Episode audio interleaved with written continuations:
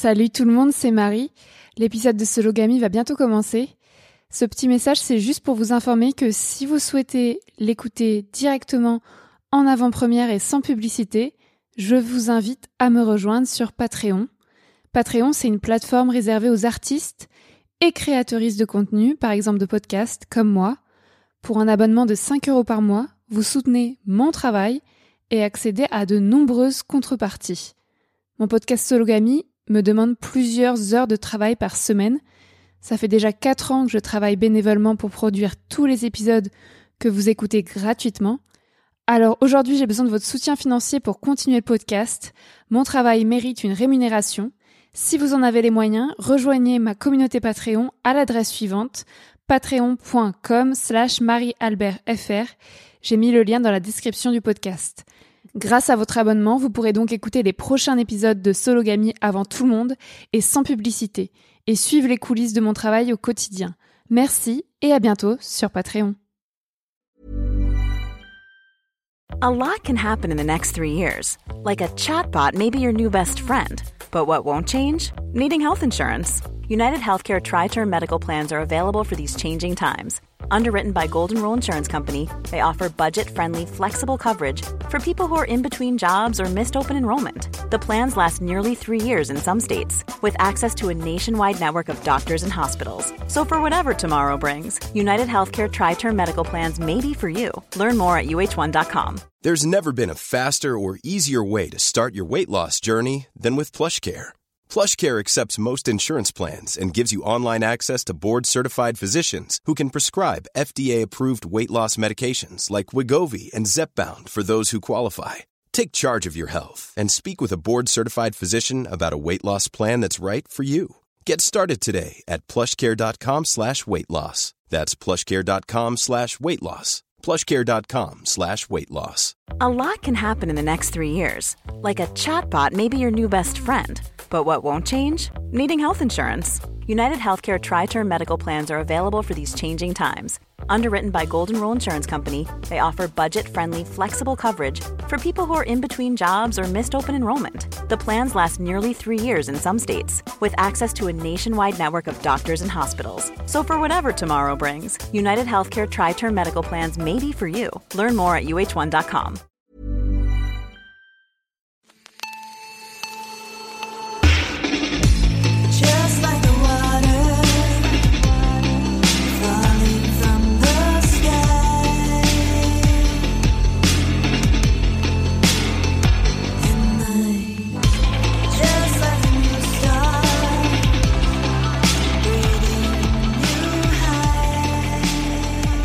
Bienvenue dans Sologamie, le podcast des célibataires qui n'ont besoin de personne. Je te présente la saison 2 avec un épisode spécial, c'est l'épisode 15, je suis célibataire politique. Je m'appelle Marie Albert, j'ai 27 ans et j'habite dans un petit village des Yvelines, dorénavant. Je suis aventurière, journaliste et autrice féministe. Je me définis comme une femme cisgenre, blanche, pansexuelle, célibataire, jeune, mince, athée et d'origine bourgeoise. Dans Sologamie, je donne la parole à des personnes célibataires et minorisées pour discuter des différentes réalités du célibat dans ce pays. Je sors une émission mensuelle le premier mardi du mois. Aujourd'hui, je lance la saison 2 de Sologamie avec un épisode tout doux. Je vais te présenter le célibat politique. Je sais, ça n'a pas l'air doux comme ça. J'aurais dû le faire avant parce que c'est en me saisissant de ce concept de célibat politique que j'ai eu l'idée précisément de lancer ce podcast Sologamie en 2020.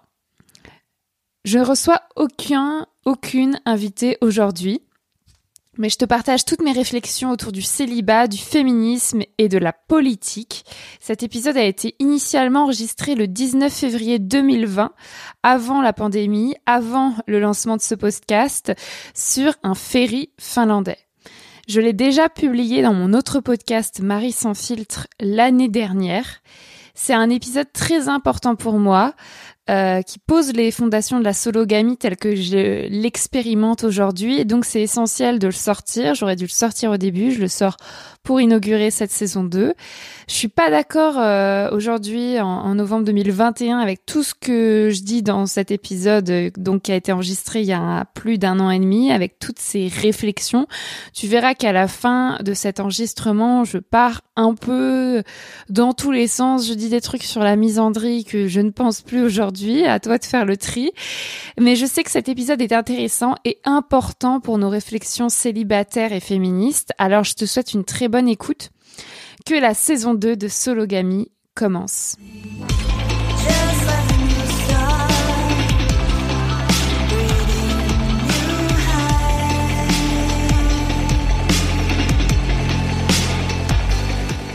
Nous sommes mercredi 19 février 2020. Je suis allongée dans le lit de ma cabine sur un ferry finlandais qui m'emmène d'Allemagne à Helsinki en Finlande.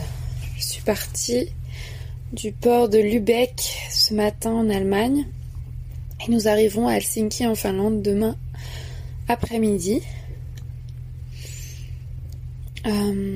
Puisque en fait je voyage sans avion jusqu'en Laponie, dans le nord de la Finlande. Je vais passer une semaine chez ma sœur qui étudie en Erasmus à Rovaniemi en Laponie, à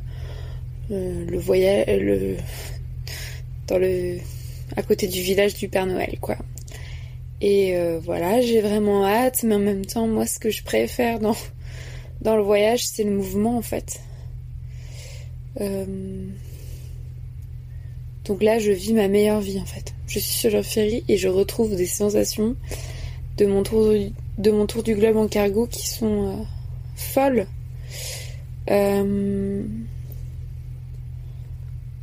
Je sais pas, ça fait 6 heures qu'on est parti. Ça fait 6 heures que j'ai pas internet, que j'ai pas de réseau. Et je sais pas, j'ai déjà mon esprit qui s'ouvre. J'ai déjà des choses qui me paraissent... simplissime, j'ai déjà des idées,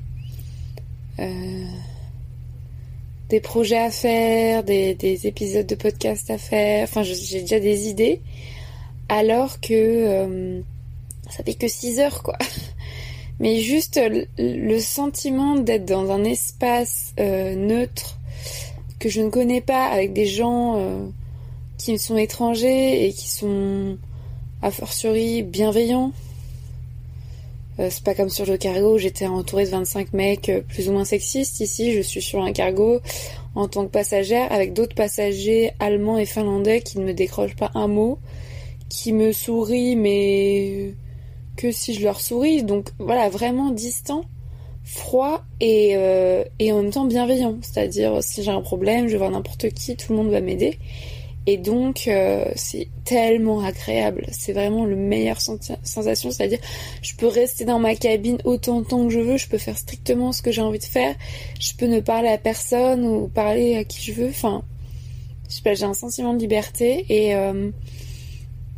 Et par rapport au cargo, ce qui est bien, c'est que... les conditions sont quand même meilleures, c'est-à-dire que, bah, déjà, je viens de le dire, l'entourage est différent, il y a des femmes. Je ne reste que une journée et demie dessus sur ce ferry, donc ça n'a rien à voir au niveau de la durée. Et je fais ce que je veux, c'est-à-dire il n'y a pas d'heure de repas imposée, il n'y a pas de... d'exercice de sécurité, enfin je sais pas. Il y a un sauna, je vais aller au sauna tout à l'heure, gratuit.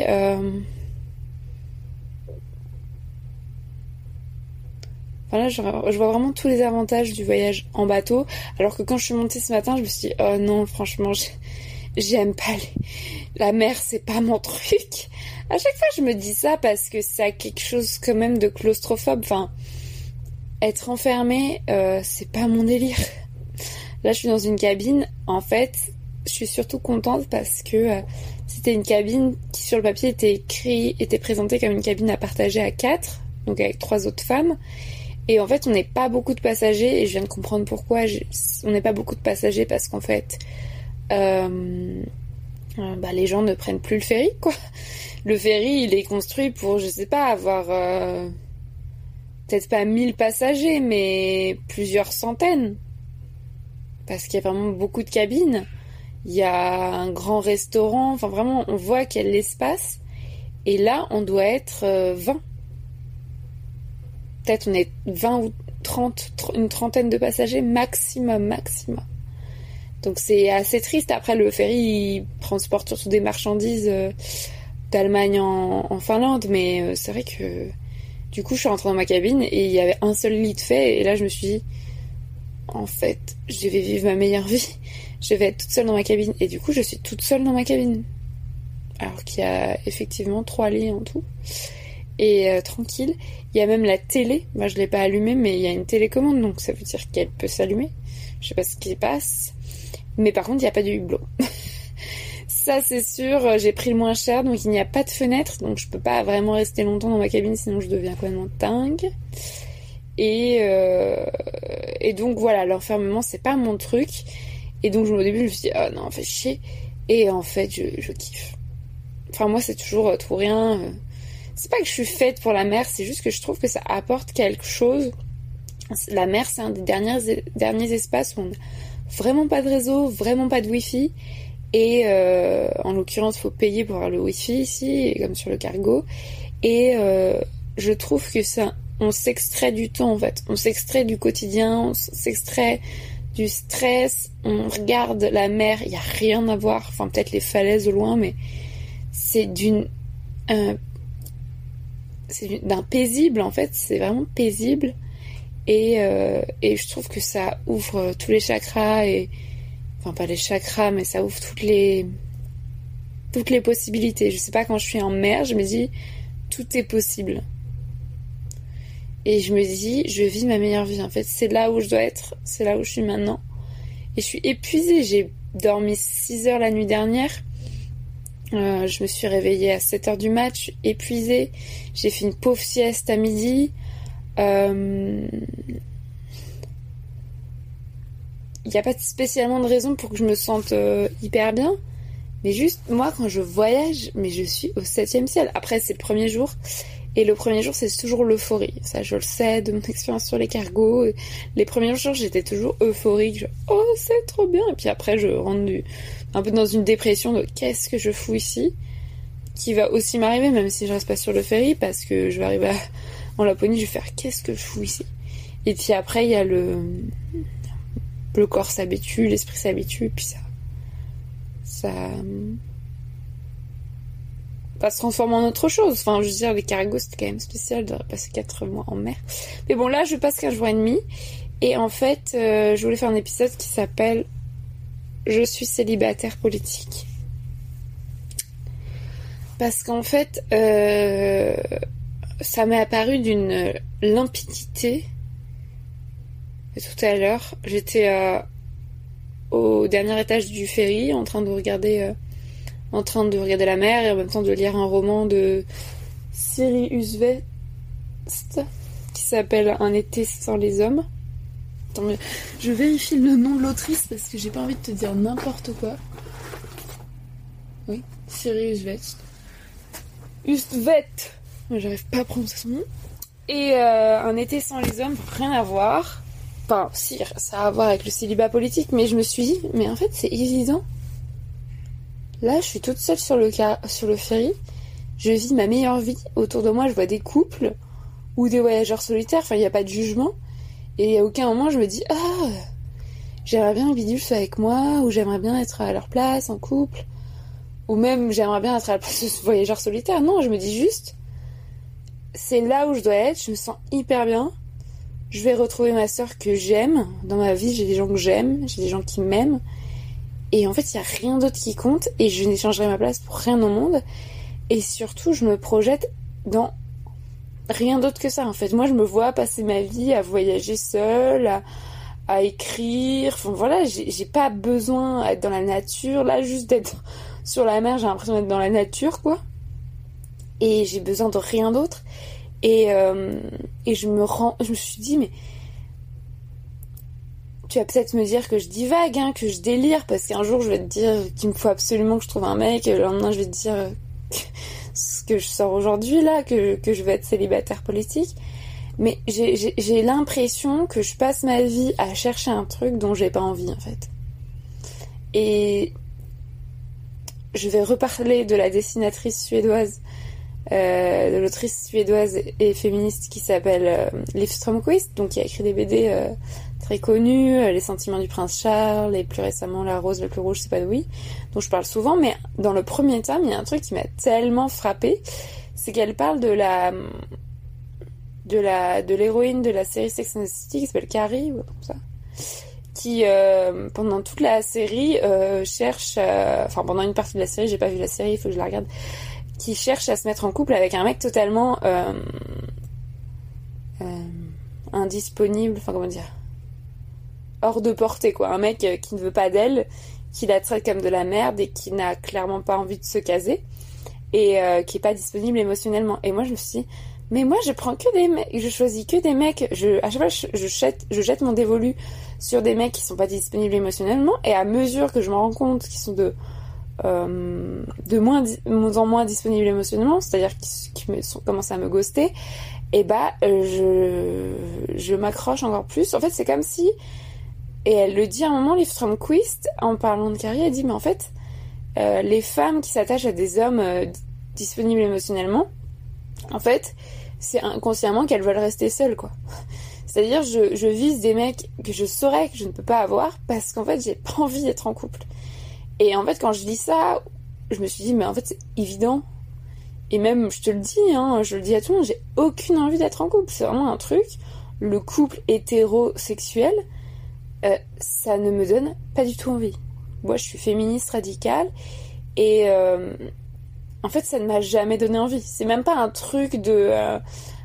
depuis que je suis féministe, je me suis rendu compte des inégalités, du coup, j'ai pas envie d'être en couple. C'est juste, dans ma chair, je sens que moi, ma valeur numéro une dans ma vie, c'est la liberté. Et que si je suis en couple hétérosexuel, même si c'est un couple libre, etc., etc., je n'aurai pas jamais la liberté que j'ai en étant seule. Jamais. Même si le mec me dit, tu fais ce que tu veux, même si le mec est ouvert, machin... je n'aurai jamais cette liberté parce que j'aurai toujours un fil à la patte, même si je crois le contraire. Être en couple, c'est jamais la même chose qu'être célibataire, quelle que soit la forme du couple. Et donc, je me suis jamais projetée en couple. Quand j'étais petite, je me disais jamais « Oh, j'ai hâte de rencontrer l'amour de ma vie, et de faire des enfants, et d'avoir une grande maison, et de vivre heureuse jusqu'à la fin de mes jours. » Jamais. Et quand j'ai commencé à voyager seule, je me suis dit « Mais c'est... enfin... » Même avant ça, quand j'ai pris un appart seul, enfin, pour moi, il me semble évident que j'allais prendre un appart seul, que, enfin, c'était même pas question de vivre en couple, mais même de vivre en coloc, ça me paraissait hors de question. Enfin, je rêvais juste de vivre seule. Et puis après, quand j'ai commencé à voyager seule, j'ai trouvé ça mais tellement incroyable, et je me disais, mais punaise, toutes ces vacances, tous ces voyages, je me suis fait chier. Où je me suis fait chier avec des gens avec qui je me prenais la tête, où j'étais pas à l'aise, où on devait faire des compromis, où j'étais pas du tout à l'écoute de mes envies, de mes besoins. Et je parle de vacances avec mes parents, avec des amis, avec qui que ce soit. Et en fait, la chose... Parce que je savais que j'aimais voyager, mais la chose la plus simple, c'était juste partir toute seule. Et je ferai un épisode sur ça, j'ai un épisode sur ça, sur le voyage seul. Mais la première fois que je suis partie seule en voyage, j'étais en Russie et je me suis dit, en fait, j'ai envie, à la fin de l'année, mon année d'Erasmus en Russie, j'ai envie de partir seule en Crimée. Enfin, pas seule, mais j'ai envie de faire une semaine de vacances en Crimée parce que à ce moment-là, la Russie avait annexé la Crimée, donc il y avait des vols pas chers pour aller en Crimée depuis Moscou, et que c'est le soleil, que j'avais pas vu le soleil depuis 6 mois. Et en fait, personne voulait venir avec moi en Crimée, de mes amis Erasmus. Du coup, je me suis dit, en fait, je vais y aller toute seule, quoi. Enfin, sur le coup, je me suis dit, je vais me faire chier, ça va être compliqué. Et puis je suis partie en Crimée et ça a été, la révélation. J'ai un souvenir de ce voyage. Alors, il y avait des problèmes, des défauts, Voilà, premier voyage seul, en plus en Crimée, où personne parle anglais, où il fallait parler russe tout le temps. C'était très très galère comme voyage et c'était incroyable. Mais voilà, faut écouter l'épisode qui s'appelle Je voyage seule pour que je te raconte. Mais qu'est-ce que je voulais dire ?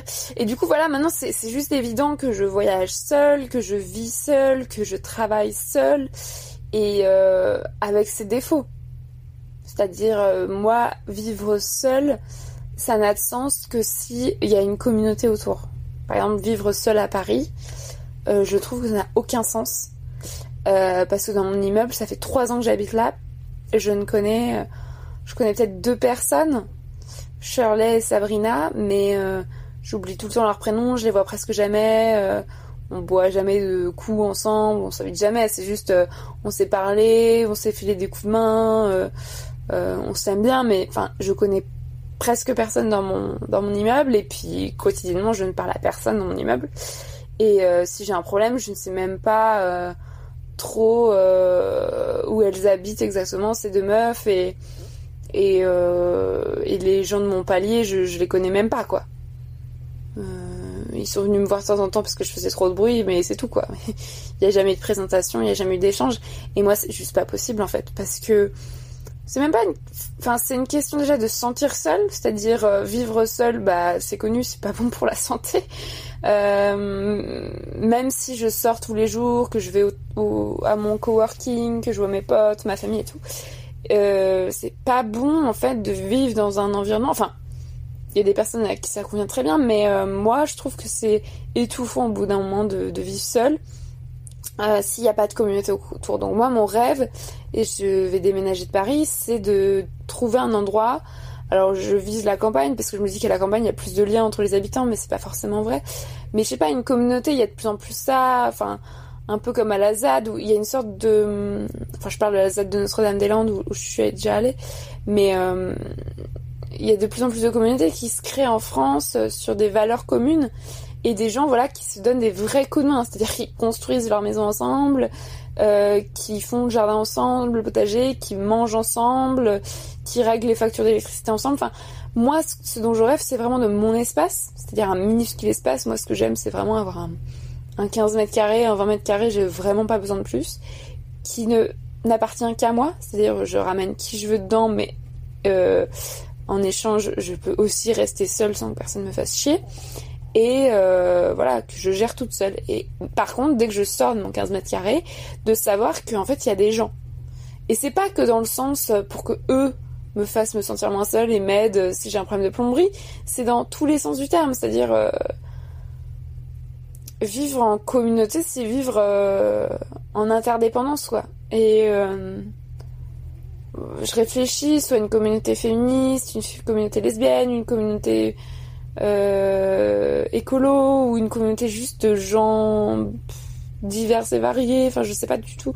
Je pense que c'est pas moi qui vais choisir, c'est plutôt la communauté qui va me choisir, parce que c'est assez difficile à trouver.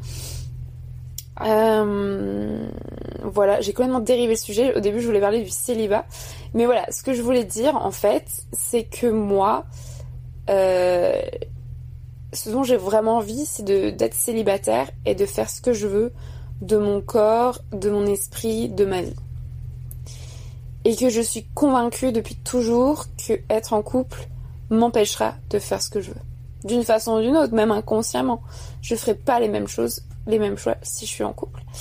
Et après, il y a le féminisme qui est arrivé et je me suis rendu compte effectivement que bah, les femmes en couple hétérosexuel, elles avaient tout à perdre en fait. C'est-à-dire les hommes dans le cadre d'une relation hétérosexuelle, je vais généraliser encore une fois, mais il y a forcément une situation... Enfin, il y a forcément une des choses que je vais citer qui s'applique à chaque couple hétérosexuel. Donc peut y avoir de la violence physique, c'est-à-dire les mecs battent leurs femmes, violent leurs femmes, tuent leurs femmes, réduisent en esclavage, que ce soit domestique, sexuel, dominent leurs femmes, maltraitent aussi psychologiquement, manipulent leurs femmes, exploitent leurs femmes financièrement, sous tous les sens du terme aussi. Et ça, ça peut sembler radical, comme, enfin, un peu violent ce que je viens de dire, mais forcément, dans tous les couples hétérosexuels, il y a des vestiges du patriarcat, et donc, d'une façon ou d'une autre, la femme se fait exploiter, se fait violenter, même si c'est une mini-violence. Même si c'est juste ton mec qui t'a fait qui t'a lancé une phrase sexiste en 30 ans de mariage, bah c'est déjà une violence de trop, quoi. Et du coup, bien sûr, on peut l'accepter et on peut être heureuse en couple hétérosexuel.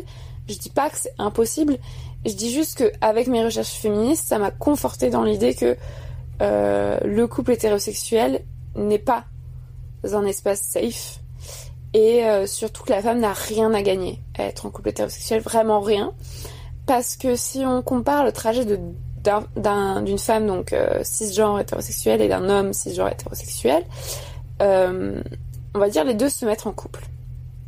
Avant d'être en couple, quand ils étaient célibataires, on va dire la meuf, elle avait une carrière, elle avait des projets, elle avait une personnalité, elle avait pas d'enfant, machin. Et le mec, pareil, il avait une carrière, il avait des projets, il avait une personnalité, pas d'enfant. Et quand ils se sont mis en couple, ce qui s'est passé, c'est que enfin, on va me dire dans le schéma traditionnel, hein, il peut y avoir bien sûr d'autres histoires, on va dire que ce couple est tombé amoureux. Il y a eu la lune de miel, la passion. Après, ils ont commencé à habiter ensemble. Donc déjà, la meuf s'est mise à devoir gérer un espace plus grand, puisque s'ils habitent ensemble, logiquement, ils ont pris un appart plus grand pour être à deux. Et donc, elle a dû nettoyer, s'occuper des tâches domestiques, des courses, du linge, du ménage, des tâches administratives pour un logement plus grand. Je dis dans un cadre traditionnel. Bien sûr, il y a des exceptions, il y a des mecs qui font le ménage. Mais dans 99% des cas, la meuf en fait plus que le mec. Donc forcément, là, elle perd déjà au change.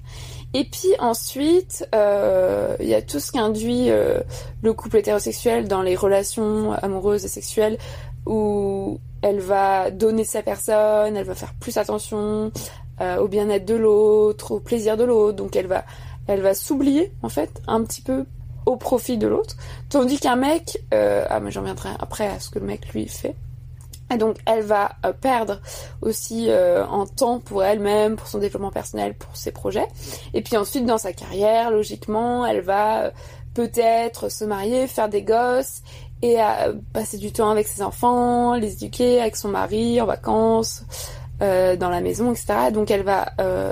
tout ça va empiéter sur sa carrière, donc elle va gagner moins d'argent, donc elle va évoluer moins vite, donc elle va être moins satisfaite de sa carrière.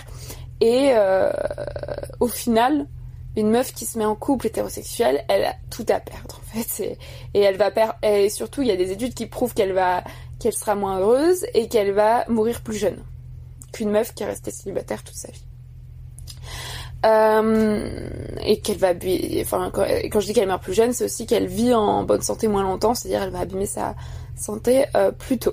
Et du côté du mec, lui, en fait, alors qu'une meuf, quand elle se met en couple hétérosexuel, elle a tout à perdre, ça veut pas dire qu'elle va tout perdre, je dis juste que d'un côté, dans un sens ou dans un autre, elle va perdre quelque chose.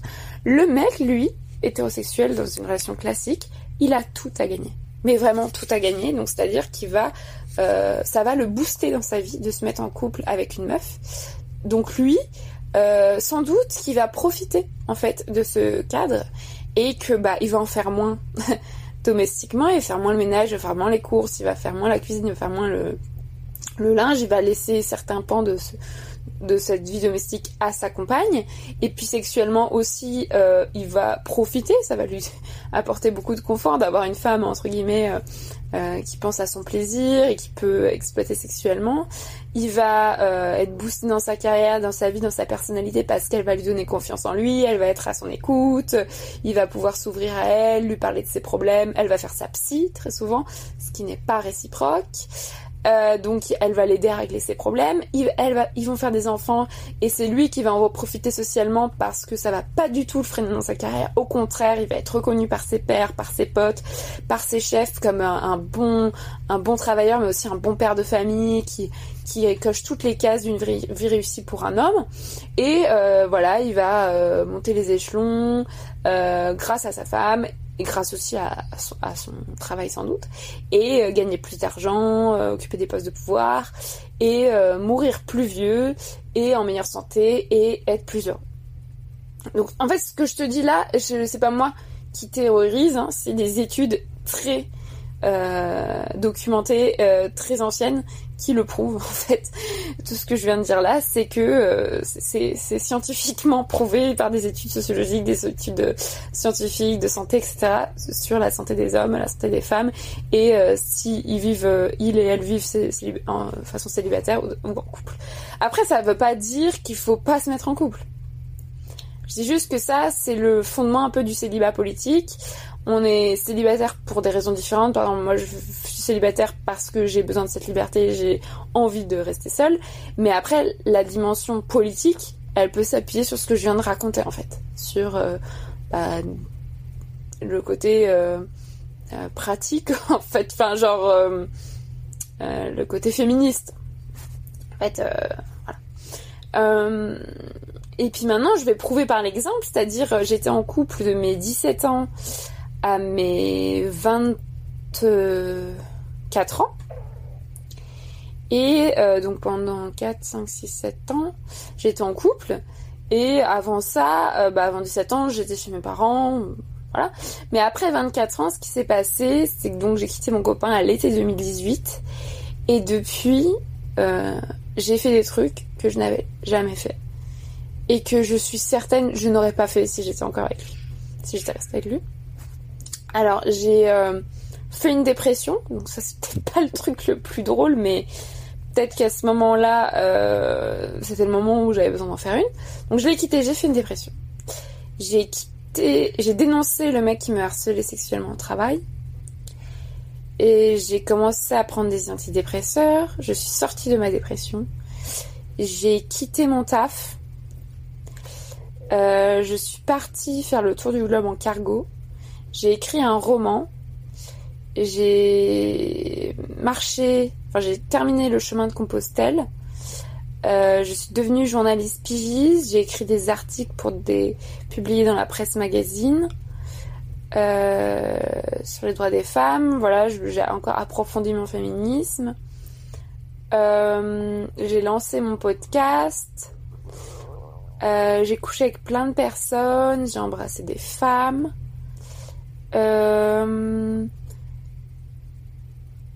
Qu'est-ce que j'ai fait d'autre?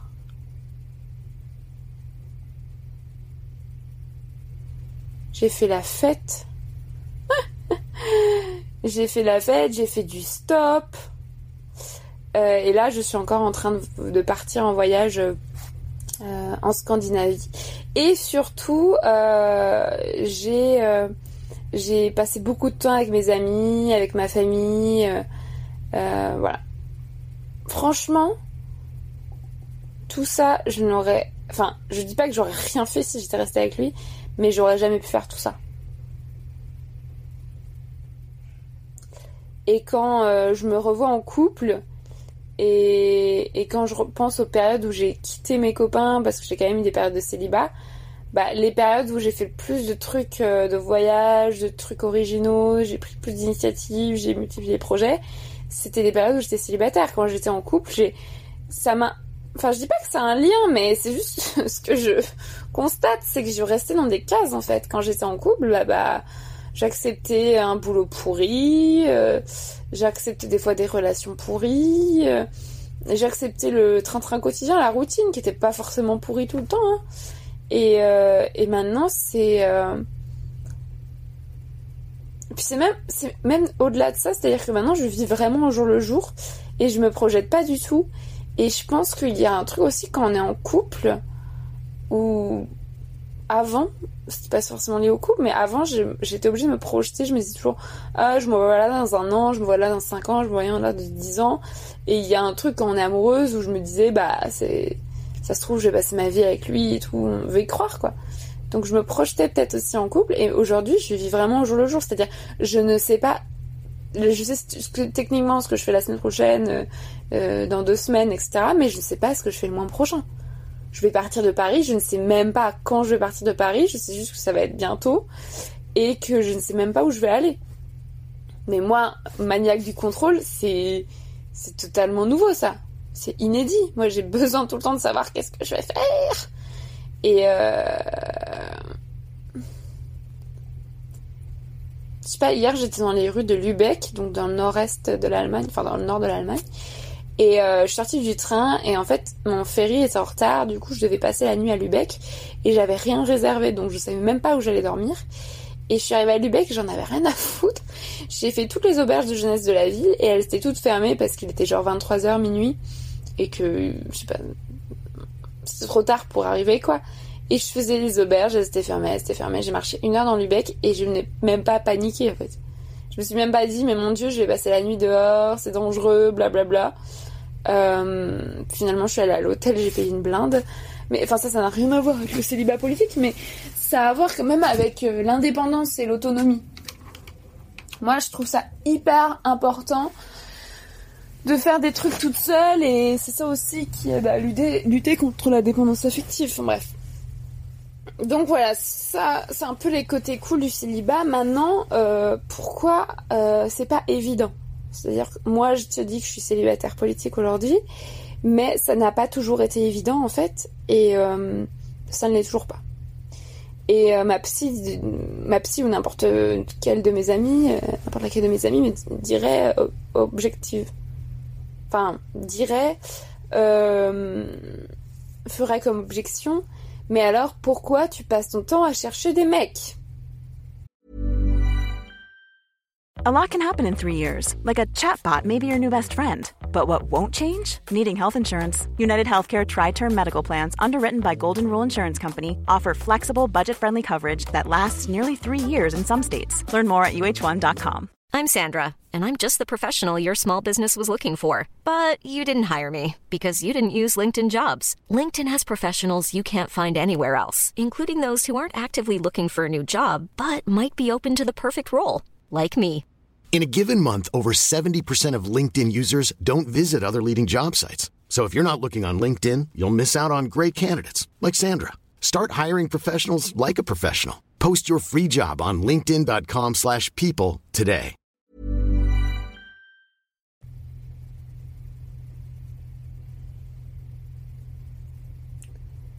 Et ma psy me disait avant-hier, mais pourquoi vous restez dans ces relations insatisfaisantes? Parce qu'en ce moment, j'ai des relations très insatisfaisantes avec 2 mecs que je vois plus qu'épisodiquement et qui, par texto, sont vraiment de tense, quoi. Donc ça me saoule parce que moi, je supporte pas qu'on réponde à mes textos 5 jours après. Mais de n'importe qui, hein, je veux dire. Mais en plus... de mecs qui sont censés être intéressés par moi. Enfin bref. Donc bref, la réponse est simple. Je lui ai dit pourquoi je me satisfais de ces relations insatisfaisantes. C'est parce que je préfère avoir des relations insatisfaisantes que pas de relations du tout. Et là, tu vas me dire, mais tu viens de dire que tu étais célibataire politique. Alors oui, bienvenue dans la contradiction de Marie Albert. Mais en fait, je vais l'expliquer, c'est assez simple. C'est que en fait, je vis dans une société qui met tout en œuvre pour que je me case. Mais vraiment tout en œuvre pour que je me mette en couple. Et là, je vais parler de sexe et je vais parler d'un truc qui vient de se passer et qui me fait beaucoup de mal. Enfin, qui me fait beaucoup de mal. Qui est de ma faute d'ailleurs. C'est que ma meilleure amie est en couple avec un mec depuis 6 ans. Et ça fait longtemps qu'elle n'a pas baisé avec lui. Et quand j'ai appris que ça faisait longtemps qu'il baisait pas, j'étais hyper choquée. Je me suis dit, mais c'est pas possible, pourquoi tu me l'as pas dit? Et pour elle, c'était une non-histoire. Enfin, vraiment, elle était en mode, bah, je sais pas, on s'en fout. Enfin, ça n'a pas d'importance. Pour elle, ça ne change strictement à rien à l'amour que les deux personnes se portent, à leur relation. Enfin, ça n'a vraiment aucune importance. Et moi, j'étais hyper choquée parce que pour moi, le sexe, c'est hyper important. Je reste dans l'idée que quand on est en couple, on doit baiser. Même si je suis d'accord que quand ça fait plusieurs années qu'on est en couple, on n'est pas obligé de baiser toutes les semaines. Hein. C'est logique qu'il n'y a plus vraiment de désir au bout d'un moment. Mais là, je me suis dit, mais attends... c'est pas normal, ça fait tellement longtemps qu'ils sont pas baisés, il faut en parler. Et surtout, j'ai eu une réaction vraiment épidermique, genre « What ?» Et elle, en fait, je me suis rendu compte longtemps après que ça l'avait blessée et qu'en fait, c'était sexiste comme réaction. C'est-à-dire... enfin, sexiste, tout ce qu'on veut, mais... on vit dans une société tellement normée, hétéronormée, où voilà, il faut être en couple et en plus, il faut baiser, quoi. Et si on baise pas, ça y est, on est anormal, on est forcément malheureux, ça va forcément pas bien dans le couple. Et du coup, voilà, je regrette beaucoup ma réaction. Et donc, ça revient à ce que je voulais dire sur les normes, en fait. C'est-à-dire, depuis que je suis toute petite, on m'apprend, si on parle du sexe, qu'il faut baiser, mais pas le montrer, hein. Hashtag dédicace à Instagram qui vient de supprimer mon compte parce que je parle trop de cul. Donc il faut baiser mais pas le montrer publiquement. Il faut être une salope au lit mais pas le crier sur tous les toits. Et tout simplement par rapport au couple, il faut être en couple quand on est une petite fille cisgenre et hétérosexuelle. Mais forcément, si on est une petite fille, on est forcément cisgenre et hétérosexuel, hein, c'est sûr. Il faut être en couple avec un mec cisgenre et hétérosexuel. De toute façon, tous les hommes sont cisgenres et hétérosexuels, c'est bien connu, quoi. Et tu vas me dire, c'est facile comme excuse, l'histoire de la société, machin. Mais moi, je suis comme ça, je suis constructiviste. Je pense vraiment que la société nous façonne, quoi.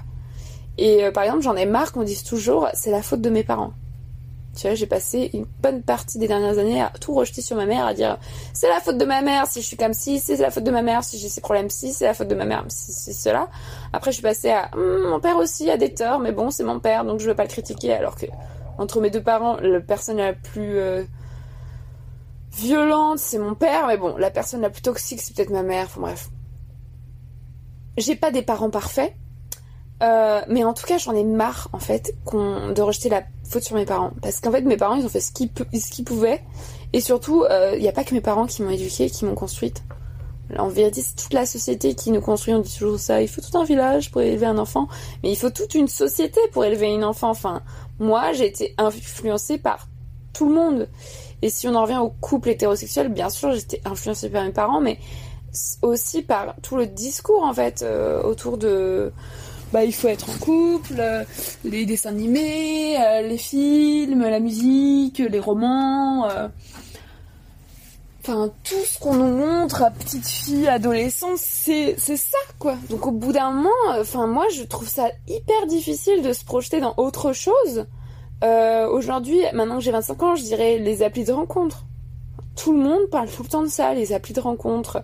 Là, en ce moment, il y a une campagne de publicité dans le métro pour Durex.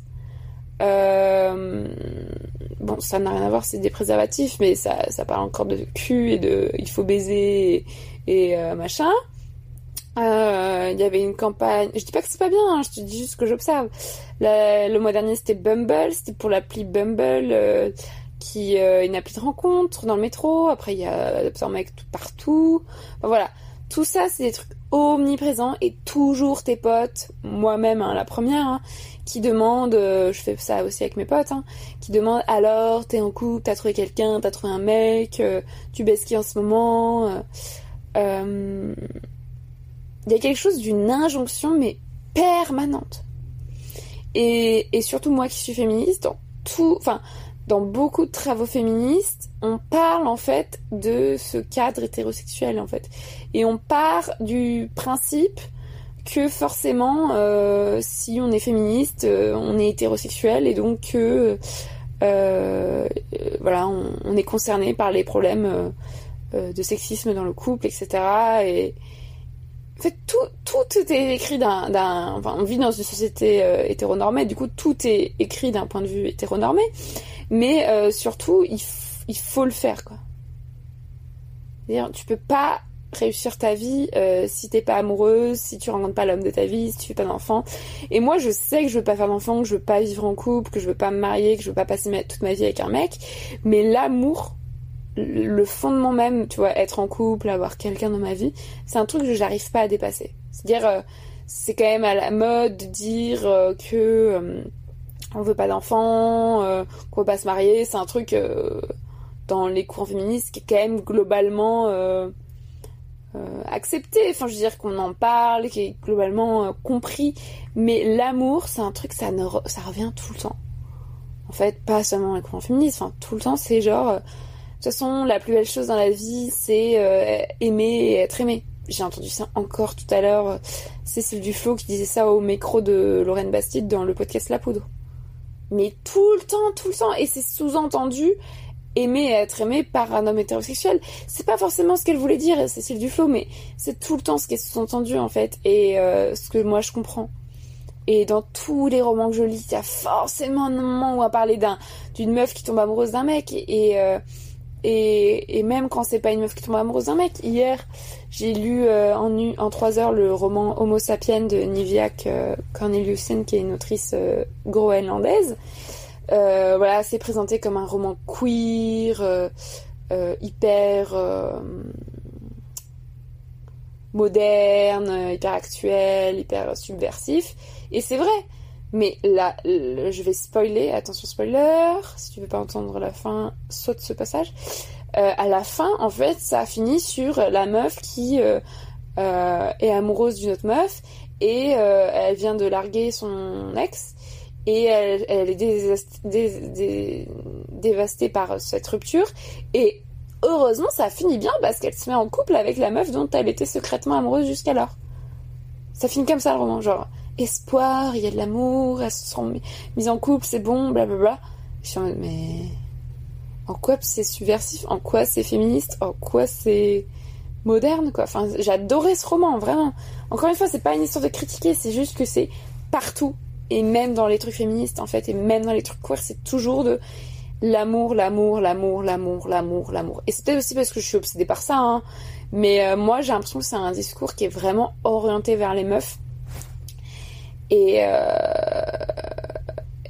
fait j'en peux plus, et en fait je fais un burn-out militant si tu veux, mais vraiment un burn-out général des mecs, des relations, de l'amour, je n'en peux plus, et je fais ça régulièrement, c'est-à-dire en fait ça me gave. Et moi en fait par exemple quand je rate une relation, c'est-à-dire quand je m'attache émotionnellement à un mec qui n'est pas disponible émotionnellement, et forcément ça plante parce que secrètement j'ai pas envie d'être en couple, ça me soulage. Il y a une partie de moi qui est soulagée que ça échoue, parce que c'est ce que j'ai cherché, tu vois. Et après, je pars quelques mois en voyage, quelques mois dans le célibat, je supprime toutes les applis, je coupe tout, et je me sens, mais, trop soulagée, quoi. Et il y a forcément toujours un moment où ça revient. C'est-à-dire, c'est toujours un truc qui revient. Je me réinscris sur l'appli. Vraiment, je suis dépendante affective. Je retombe amoureuse d'un mec qui va me traiter comme de la merde.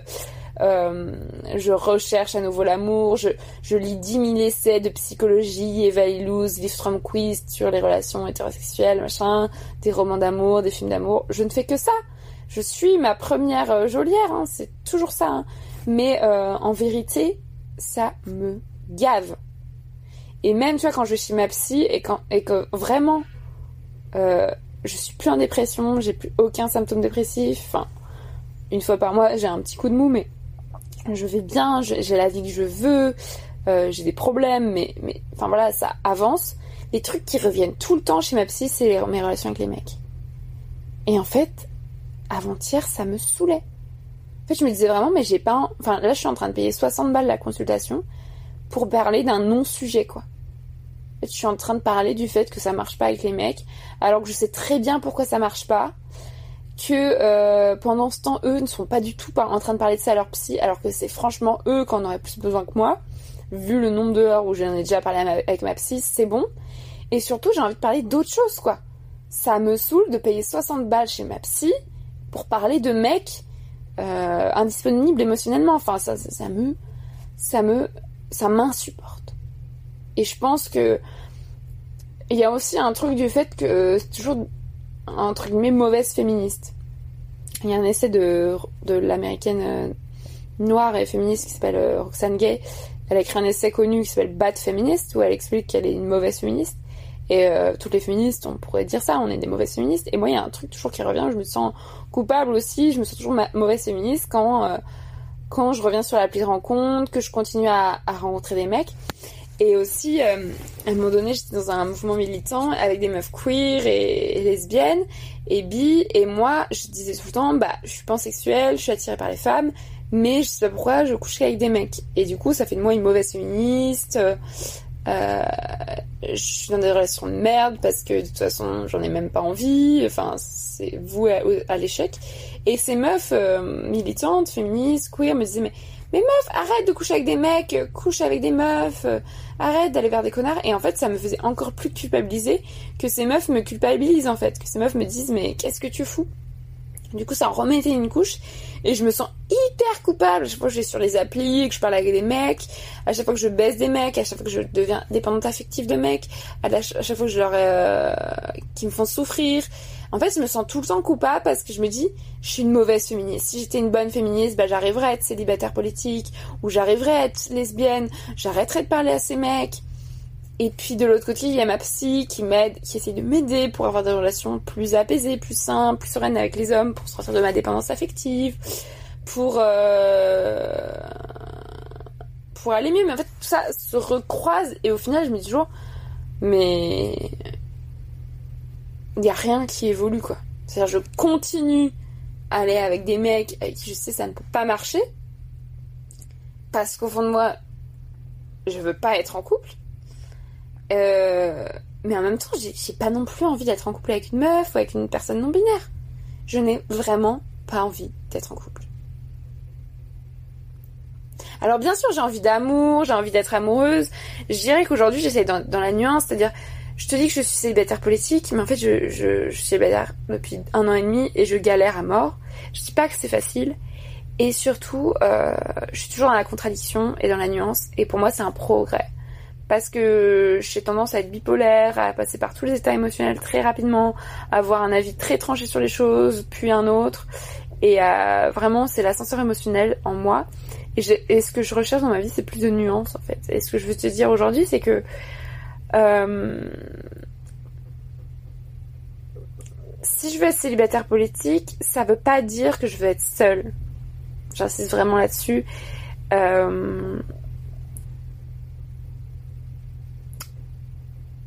En fait, tout n'est pas tout noir ou tout blanc. Quand je dis que je suis féministe, c'est une volonté d'être féministe. Mais il y a plein de moments de ma vie où je suis sexiste. Vraiment, objectivement, par exemple, j'ai pensé à ça tout à l'heure aussi, mes 2 cousines qui ont mon âge sont tombées enceintes très tôt, à 20 ans à peine, et ont eu des enfants. Et moi, j'ai vraiment condamné ça. Je me suis vraiment dit, mais qu'est-ce qu'elles foutent? Elles font de la merde, pourquoi elles avortent pas? Pourquoi elles sont pas mieux protégées? Ça va gâcher leur vie, elles sont vraiment inconséquentes, elles n'ont pas de cerveau. Et c'était une réaction hyper sexiste. Je m'en rends compte juste aujourd'hui. C'est-à-dire, en écoutant aussi Cécile Duflot, micro de Doriane Bastide, qui explique qu'elle a fait des enfants tôt, et qu'on l'a culpabilisée pour ça, surtout que c'était une femme politique, qu'elle s'occupait des enfants, nanana. Et elle disait, en fait, si j'ai envie de faire des enfants tôt, je fais ce que je veux, quoi. Et je me suis dit, mais en fait, qui je suis?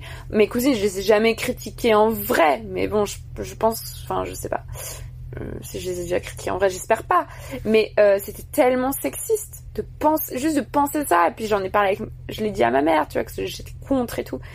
Ok, moi j'ai peut-être pas envie d'avoir d'enfant à 20 ans, mais la vérité c'est que j'ai pas envie d'avoir enfant à quel que soit mon âge. Alors pourquoi une femme qui fait un gosse à 30-35 ans, je trouve ça nul, mais ok, elle fait ce qu'elle veut. Mais ma cousine qui fait un gosse à 20 ans, c'est vraiment une débile. Enfin, c'est hyper sexiste. Et je me rends compte que maintenant, en fait, elle fait faire un gosse à 20 ans, même si c'est un accident, le gosse, elle a le droit de le garder. Et, enfin, elle est absolument pas coupable de ça. Et ça veut pas dire que sa vie va être ruinée. Enfin, n'importe quoi. Et donc, voilà. J'ai un peu divagué. Tout ça pour dire, je suis féministe, mais j'ai plein de moments où je suis sexiste. eh ben, je suis célibataire politique, mais peut-être qu'il y aura plein de moments de ma vie de célibataire politique où je serai en couple, dans des couples ultra toxiques, tu vois. Et c'est comme quand je dis que je veux vivre seule, mais que je veux vivre dans une communauté. En fait, c'est des trucs, c'est des idéaux, c'est des valeurs, c'est des choses où j'ai le bagage théorique. Je sais pourquoi je veux vivre seule, je sais pourquoi je veux être célibataire politique, je sais pourquoi je suis féministe, mais c'est pas acté, quoi. C'est pas quelque chose d'inscrit dans le marbre. Et par rapport à l'amour, moi je sais que je cherche l'amour, que j'ai un problème de dépendance affective, il y a une histoire familiale, plein de choses. Et je sais que je cherche aussi le sexe, que j'aime beaucoup le sexe. Et donc je sais que je pourrais jamais être la célibataire politique qui ne baise personne, qui n'aime personne, c'est pas possible. Mais en fait, c'est pas parce que je suis célibataire politique que je peux pas tomber amoureuse, que je peux pas être dépendante affective, que je peux pas aimer des gens. Et il y a des périodes de ma vie où je me disais, bah en fait, ces mecs me traitent quand même vraiment mal, bah en fait je vais juste arrêter de parler à tous les mecs, je vais juste tous les haïr, je suis trop en colère contre eux, je vais plus jamais tomber amoureuse, je vais plus jamais faire de sexe avec des mecs. En fait, je sais, je m'observe, ça ne marche pas. C'est-à-dire pendant quelques mois, oui, ça me soulage, je m'enfuis, blablabla, puis je reviens toujours. Du coup, aujourd'hui, je suis dans la nuance, je me dis, bah en fait... je travaille sur ma dépense affective, je travaille sur mon célibat et j'essaye de pécho plus de meufs, de sortir un peu l'hétérosexualité.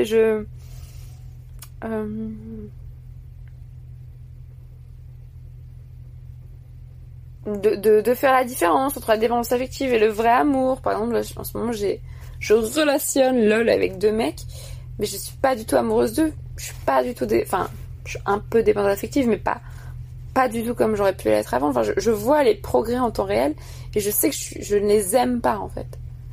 Que je suis pas prête à leur donner d'amour. Et donc, ça viendra peut-être, mais que pour l'instant, je suis pas prête à leur donner d'amour. Et que, tant mieux, en fait, parce que notre relation est tellement insatisfaisante. Et en même temps, je vais pas non plus les larguer du jour au lendemain. Je me dis, bah... peut-être que ça peut devenir des amis, tu vois. Peut-être que ça peut devenir des personnes... juste des connaissances, peut-être. Enfin... genre, moi, je sais que ce qui me fait souffrir dans la vie, c'est les choix préconçus, quoi. C'est de me culpabiliser ensuite parce que j'arrive pas à respecter ces choix. C'est ça qui me fait vraiment chier. De me dire... voilà, je vis seule, ah merde, j'aime pas vivre seule. Ah voilà, je suis végane, ah merde, j'arrive pas à être végane. Ah voilà, je suis écolo, ah merde, j'arrive pas à être écolo. Ah, je suis féministe, ah merde, j'arrive pas à être célibataire, machin. C'est ça qui me fait souffrir. Et surtout, ce qui me fait souffrir aujourd'hui, c'est de haïr les hommes.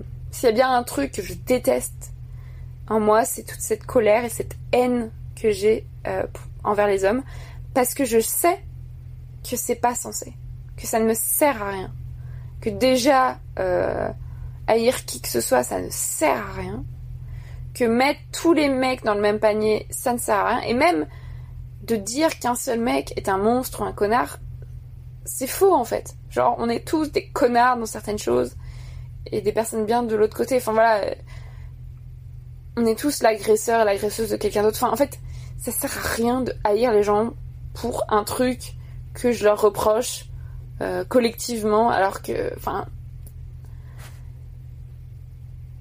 je sais que la théorie est là, qu'on vit dans un système patriarcal et que les hommes oppriment les femmes, mais en fait, la haine et la rancœur, la colère, ça ne me sert à rien. Ça me fait même pas avancer dans mon féminisme, ça me fait même pas avancer dans ma vie, ça ne me sert à rien. Donc moi, j'ai juste envie de me débarrasser de ça. Et de me dire, bah... on est des êtres humains. Il y en a qui sont avec une bite, il y en a qui sont avec des vieux, il y en a qui se reconnaissent comme des hommes, il y en a qui se reconnaissent comme des femmes. Il y en a qui sont construits différemment, socialement, parce qu'ils sont nés avec une bite ou d'autres avec une vulve. Et c'est comme ça. La société, elle est comme ça, je peux pas la changer. Est-ce que je peux considérer toutes les personnes comme des êtres humains avant d'être des hommes ou des femmes ? Est-ce que je peux essayer de nouer des amitiés avant de vouloir construire l'amour de ma vie? Parce qu'en fait, je n'ai pas envie d'avoir un amour de ma vie. Donc, voilà, c'est un peu ce que je pense. Et j'aimerais bien avoir ton avis là-dessus. Parce qu'aujourd'hui, je pense ça. Hein. Aujourd'hui, je pense que j'ai vraiment envie d'être célibataire. Et puis demain, je vais penser l'inverse, que l'amour, c'est génial, c'est la meilleure chose au monde et qu'il faut absolument que je tombe amoureuse d'un mec qui m'aime en retour. Et là, je me dis, mais pourquoi ce serait forcément un mec? Tous les hommes sont des connards, je les aime, machin. Donc, c'est vraiment terrible dans ma tête. Mais aujourd'hui, voilà ce que je pense, et voilà, je veux juste un peu plus de douceur, un peu plus de liberté, un peu moins de jugement en fait. Et du coup, pour revenir aux pratico-pratiques, j'en ai marre de voir les relations hommes-femmes disséquées partout, de lire que des trucs liés à l'amour, ça me fait chier. Et en même temps, je peux pas m'empêcher, ça m'aimante parce que c'est quand même cool l'amour. Et puis j'ai été socialisée à attendre que ça de la vie. Enfin, le nombre de fois où j'entends, où je pense même dans ma tête, la chose la plus belle qui peut m'arriver dans la vie, c'est de tomber amoureuse. Il y a rien de plus beau que l'amour, machin, de plus fort, blablabla. Alors que franchement, si je réfléchis. Les personnes avec qui j'ai les relations les plus fortes, pour lesquelles je ressens plus d'amour et vice versa, c'est des personnes de ma famille, c'est des personnes parmi mes amis, mais c'est en aucun cas des mecs, même si je réfléchis aux relations qui m'ont le plus apporté, où il y a eu le plus d'amour, qui m'ont rendu plus heureuse, mais jamais je te citerai un mec, jamais. Donc je dis pas que c'est impossible, je dis juste que y a plein de personnes qui peuvent te donner de l'amour et me donner de l'amour, et c'est pas forcément dans un cadre conjugal, quoi. Et du coup, il y a des périodes comme ça où j'ai envie juste de me couper du féminisme, de me couper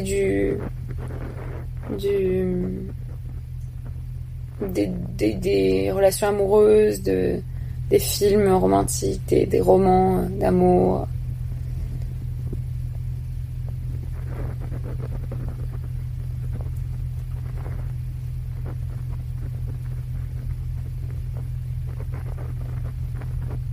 Mais voilà, je culpabilise aussi pour ça, parce que je me dis, tu vois, t'es en train d'éviter le problème, t'es en train d'éviter de contourner l'amour alors qu'il faudrait que tu creuses Et en fait, non. Enfin, l'amour, j'y pense tout le temps. Les relations avec les mecs, j'y pense tout le temps. C'est un truc que je creuse fois 1 million. Donc, s'il y a bien un domaine que j'ai pas besoin de creuser, c'est ça. Donc, quand j'en ai marre, en fait, là, je vais en Finlande. Avec ma sœur, on a un principe. Quand on est ensemble, elle est lesbienne. On ne parle pas de féminisme. Et alors qu'elle est féministe, hein. Mais on ne parle pas de féminisme. On ne parle pas de mecs. Et on ne se dévalorise pas. Enfin, c'est surtout moi qui dois respecter cette règle, parce qu'elle n'a aucun problème pour respecter la règle de ne pas parler de féminisme, pas d'homme et de pas se dévaloriser. Mais moi, je fais ça parce que ça me fait un bien fou juste de parler d'autre chose. Enfin, en fait, dans la vie, il n'y a pas que les mecs.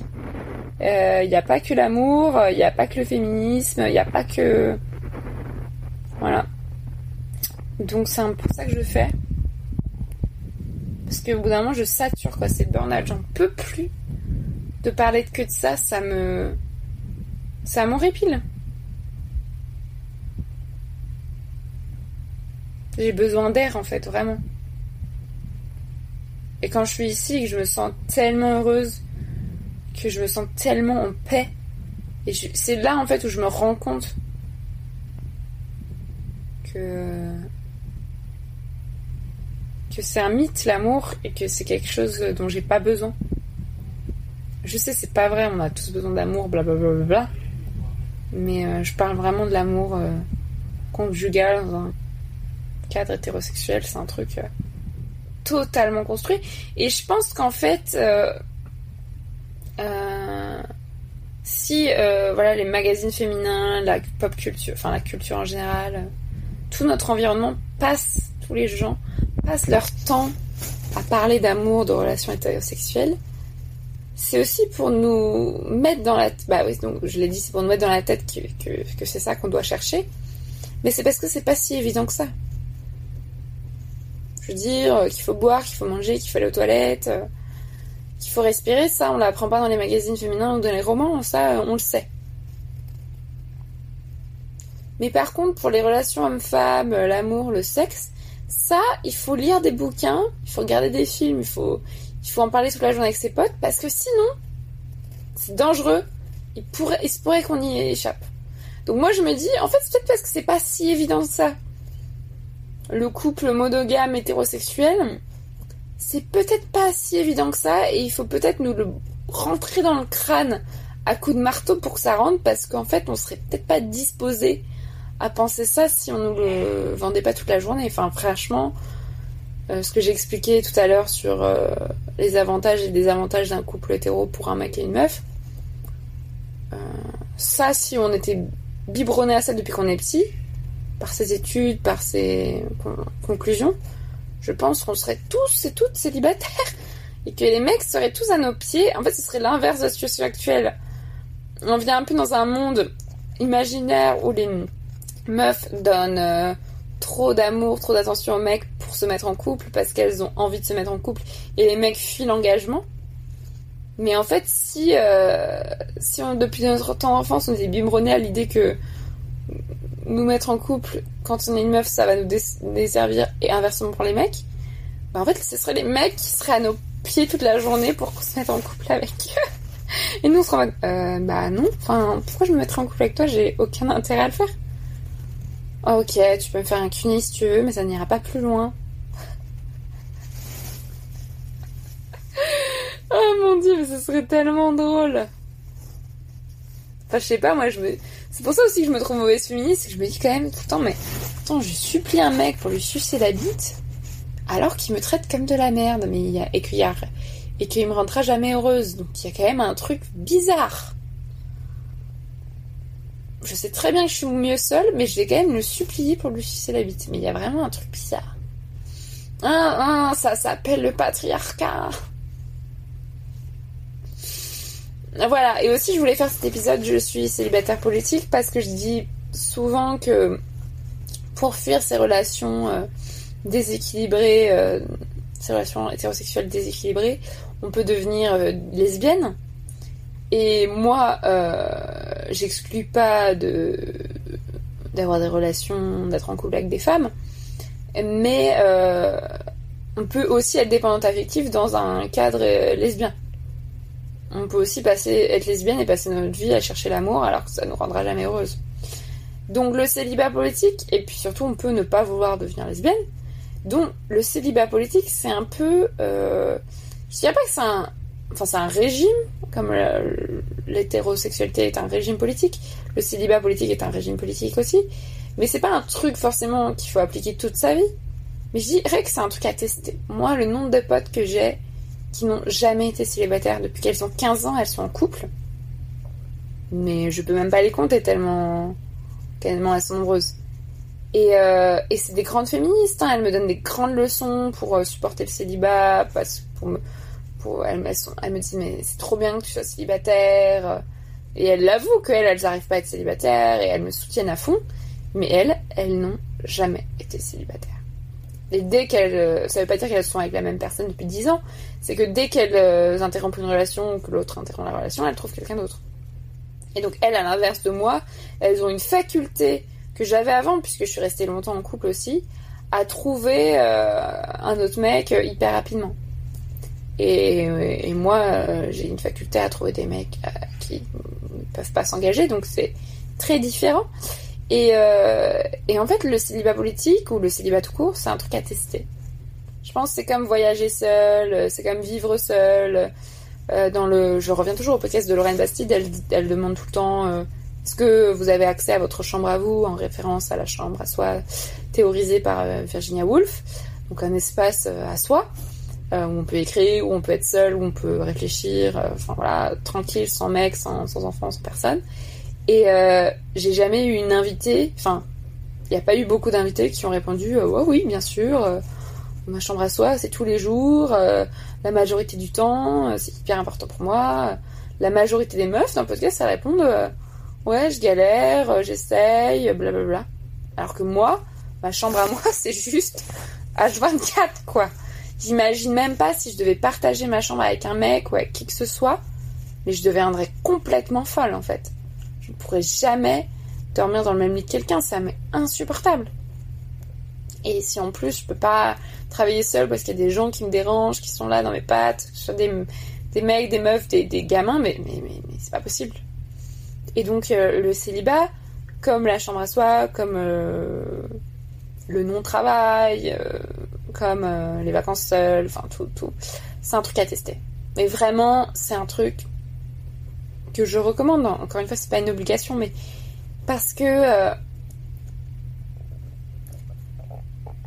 on peut pas avoir confiance en soi, on peut pas avoir vraiment confiance en soi, et on peut pas avoir vraiment conscience de soi en tant que meuf cisgenre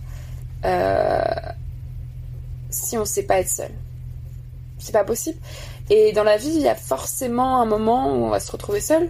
Enfin, ça arrive que non, mais souvent, les mecs meurent avant nous, nous quittent avant qu'on les quitte. Enfin, il y a forcément un moment où tu vas te retrouver seul et où je vais me retrouver seule. Enfin bref, n'importe qui. Où on va se retrouver seul et où on va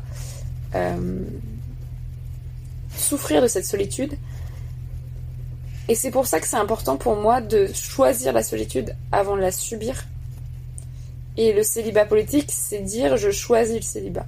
Donc c'est hyper dur, je dis pas que c'est tous les jours le cas, mais c'est un truc de sortir de la honte et de dire au contraire, être seule, c'est une puissance, c'est un pouvoir. C'est dire en fait je n'ai pas besoin d'un mec pour exister. Et juste essayer le célibat, je sais pas, pendant 3 jours, enfin, et pas forcément besoin de passer des années, mais juste de sentir que bah le matin personne ne m'envoie de message pour me dire bonne journée, me souhaiter une bonne journée, le soir personne ne m'envoie de message pour me dire bonne nuit. En fait là si je disparais, personne ne s'en rend compte. Peut-être qu'on découvre mon cadavre dans 3-4 jours. Et encore, c'est même pas sûr, parce que mes amis, ma famille m'écrivent pas tous les jours quoi. J'ai personne à qui penser, j'ai personne qui pense à moi, je veux dire toute la journée. Personne qui compte sur moi, moi je compte sur personne. Le célibat, c'est vraiment très dur. Pour une meuf, quand on a été éduquée dans cette société, c'est vraiment très différent. Et c'est pour ça que j'ai aussi des potes célibataires et qui galèrent comme moi, qui sont forcément, pas toutes, mais la plupart, à la recherche de quelque chose, de l'amour, de relations, de sexe, machin. Parce que c'est hyper dur d'assumer d'être seule et d'assumer d'être bien seule et de... Et je ne sais même pas si c'est possible, quoi. Et donc... Ouais, ça demande vraiment beaucoup de courage. Et moi, franchement, les premiers temps, quand j'étais seule, je me suis devenue célibataire et que... Et je crois que le truc qui manque le plus, c'est vraiment ce message de bonne nuit le soir. C'est un truc qui était vraiment automatique avec mes mecs. Et que...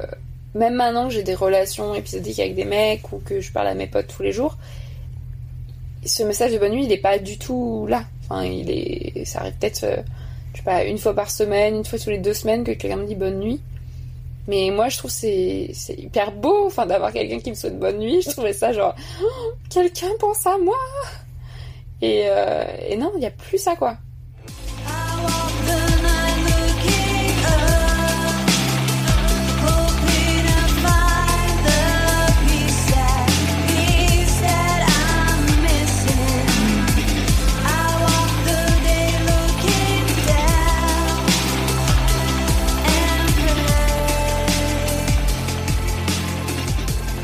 Voilà, c'est la fin de l'enregistrement de cet épisode doudou, tout doux sur un ferry finlandais. J'espère qu'il t'a plu.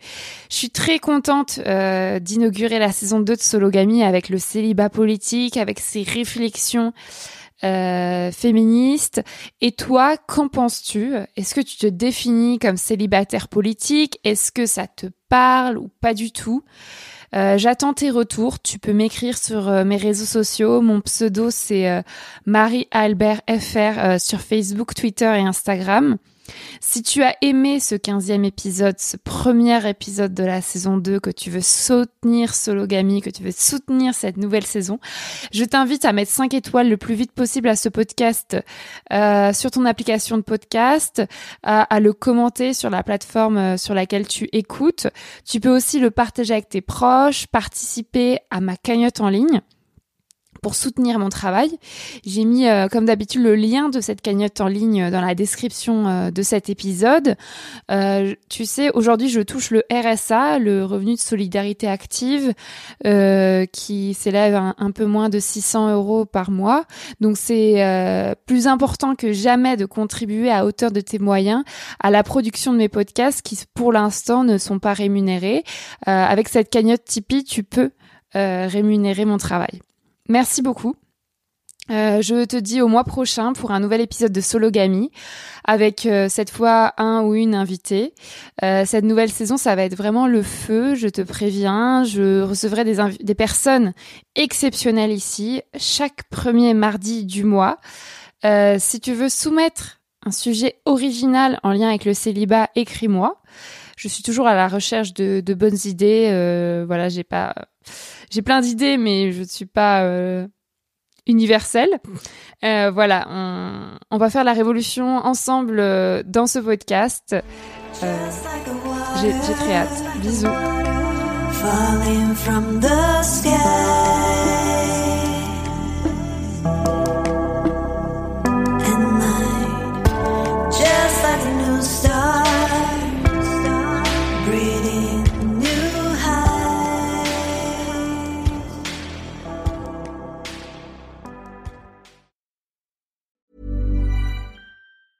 Even when we're on a budget, we still deserve nice things. Quince is a place to scoop up stunning high-end goods for 50 to 80% less than similar brands. They have buttery soft cashmere sweaters starting at $50, luxurious Italian leather bags, and so much more. Plus, Quince only works with factories that use safe, ethical, and responsible manufacturing.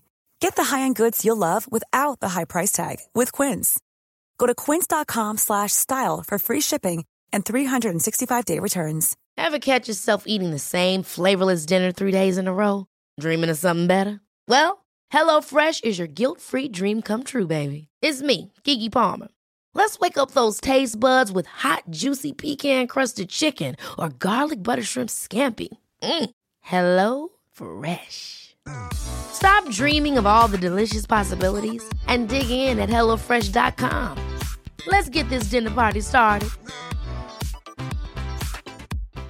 Hi, I'm Daniel, founder of Pretty Litter. Cats and cat owners deserve better than any old-fashioned litter. That's why I teamed up with scientists and veterinarians to create Pretty Litter. Its innovative crystal formula has superior odor control and weighs up to 80% less than clay litter. Pretty Litter even monitors health by changing colors to help detect early signs of potential illness. It's the world's smartest kitty litter.